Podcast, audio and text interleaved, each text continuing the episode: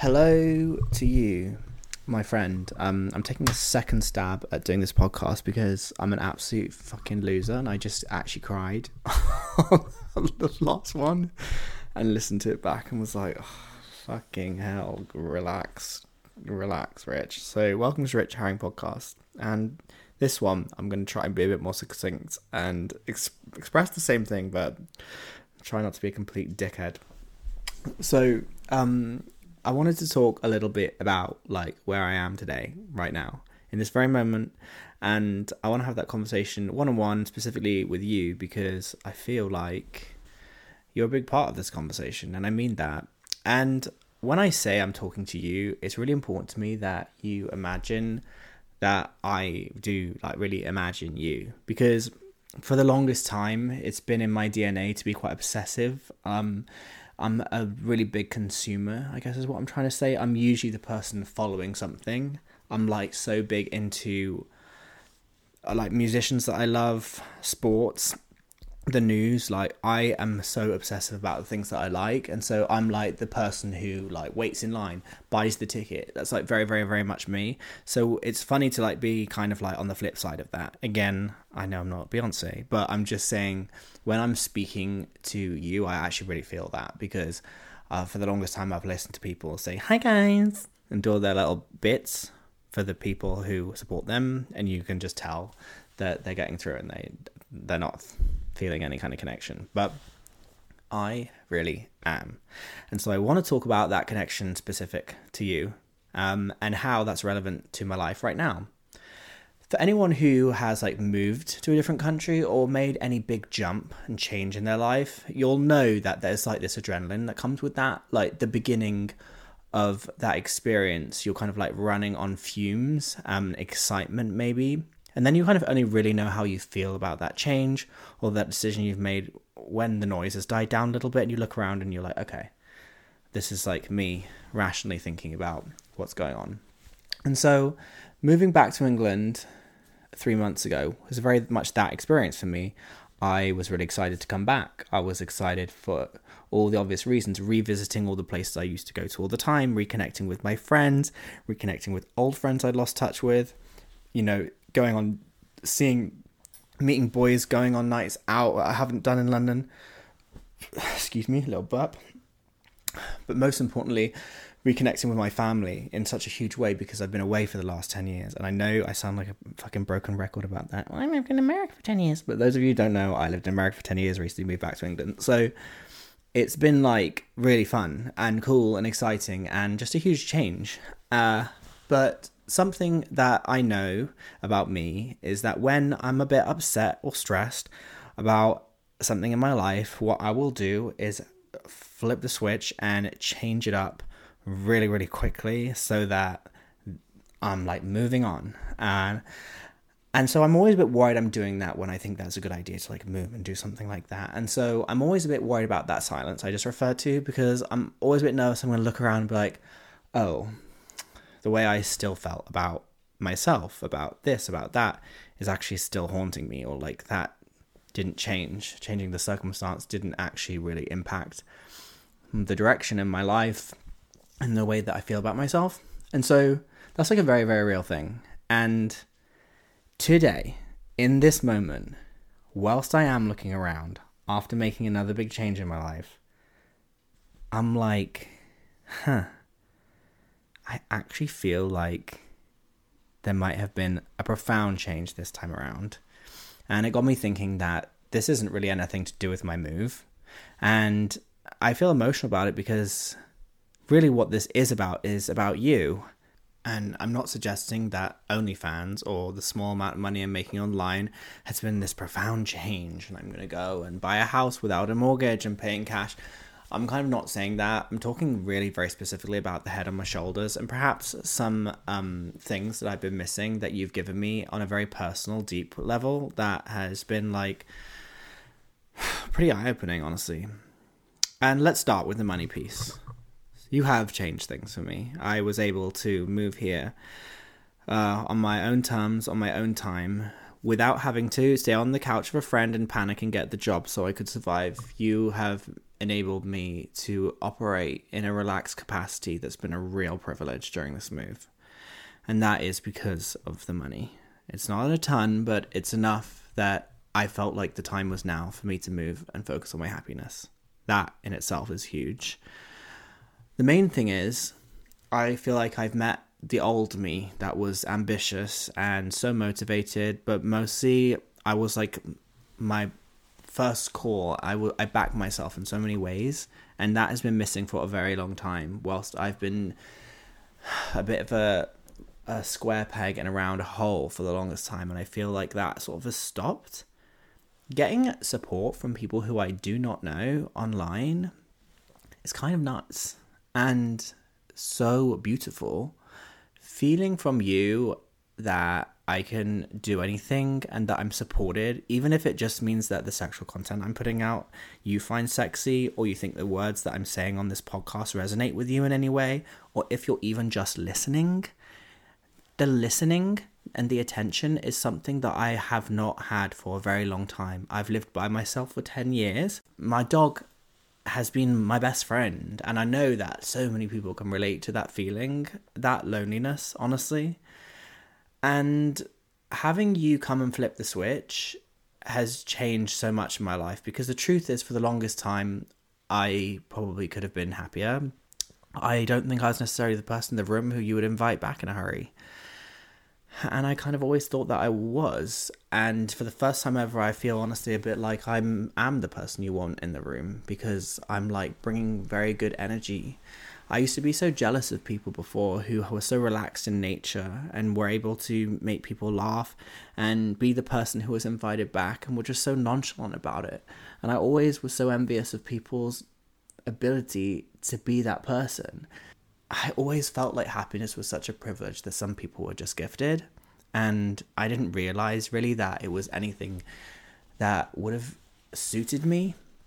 And I really can't really express enough that you have given that to me. And this is the part of the podcast when I was talking about before that I cried in because it is so emotional and so profound. And anyone who's really close to me in my life has really seen that difference, and it's very, very real. And it comes from you, um, and it I feel very, very, very enabled to do so many of the things that have, I left dormant inside of me for so many years. And I just feel like I'm coming at this new chapter of my life with a completely new perspective that's about doing the right things and making the right decisions for who I really am. And um, we'll see where that takes us because I don't have any huge idea. But what I do know is I'm absolutely loving making content online. I'm feeling so energized to make podcasts and churn out content like this and see what works. I feel so motivated to spend my time outside of this, um, doing the right things and working on other passions, which I'm so excited to share with you soon. And I am really thankful, and I put it down to you. And I really, really, really mean that. I do really, really mean that. Anyway, on that note, without being too heavy, after ironically talking about being the light bouncy person in the room. I was just like a bit dramatic and heavy, but I guess I feel like I've done the best at wrapping up that sentiment and passing it on to you. And I'm sure I'll keep talking to you as that feeling evolves. But something I did literally speak to you about, um, I asked people if they had any podcast questions, and I have one, two, three, four, five. And two of these are voice notes, and I asked both the dudes if I could play the voice notes on here, so I do have their permission. So I'll play the voice notes where I have them. But I'll start off with the first one, which is Hey Rich, do you have advice for someone starting OnlyFans? I don't want to answer this question fully for two reasons. The main one is this would be actually quite a cool topic to do with uh, OnlyFans creator I respect to talk a little bit about this. But the main thing is when I made OnlyFans, it was kind of more just like a place that I could put the content that I was making. It wasn't really for money or followers. And I think that's like so important. I think there's something so contrived about so many content creators online who like really uh think they're being like super smart and strategic to try and make all this money or make all these followers and like I'm not your guy to come to for advice if it's that because I don't know, I just think that's all a little bit lame, honestly. Um I think that you should create an OnlyFans and start an OnlyFans just as authentically as possible. Again, like referencing myself being a huge component of fan culture and a huge consumer. Like audiences are smart, so like if you're putting something out there which has like a little waft of bullshit, people can smell it, and it's it's, it's just like you don't underestimate like the, the other people on the other side of the microphone, on the other side of the camera. Um, just like don't underestimate those people and just do something that's authentic to you that really makes sense. And you'll know when things are a right fit because it's like kind of the sentiment and the feeling I've been explaining in this podcast. Like it, some things just click, and then go for it. But do it for the right reasons. Have a lot of fun and don't have any expectations. Really, would be my main advice. But I would like to sort of talk about all of this with another creator on a podcast sometime. Do you have a mantra that you live by? Oh my gosh, this is like the most ideal question for me because I have so so so many. Okay, I'm going to base this around quotes. I think. So I moved to America um, when I read a quote that said "change nothing and nothing will change," which I mean sounds so obvious, but think about all those people you know who like complain about like where they're at in life or about X, Y, and Z, and you, you know that they're just doing the same shit over and over again, which is basically most people. Change nothing and nothing will change. I completely live by that. I do totally think of life as like a whole bunch of like process of elimination. I think the worst thing you can do is sit still and think about waiting for something to come to you. Just do stuff, and you're right. Lots of that stuff won't be right for you, but it's a process of elimination. Keep optimizing and find out what makes you happy, or what the right job is, or whatever it is, or who the right people are. Just like life is process of elimination. I like completely live by that. That's a Rich Herring original. Um, and then I also think I heard one time somebody say that success is perspective over perception, which honestly is kind of to me like the definition of growth. Because to be immature to me is like really standing in conviction in your perception of something. And that's why people argue around in circles, right? Because they're like really trying to convince somebody about the way they perceive something to be either wrong or right or, you know, talks to people around. But I think growth and maturity is perspective over perception. So being able to have different perspectives. And some of the adults in my life who are some of the oldest people I know stand in their perception and, uh, and not their perspective or other people's perspective. And I think that that is very important. So quite often I'll get like, you know, a little bit wound up, impulsive or emotional about something, and I'll remind myself to change my perception to perspective. That's super useful for so many ways.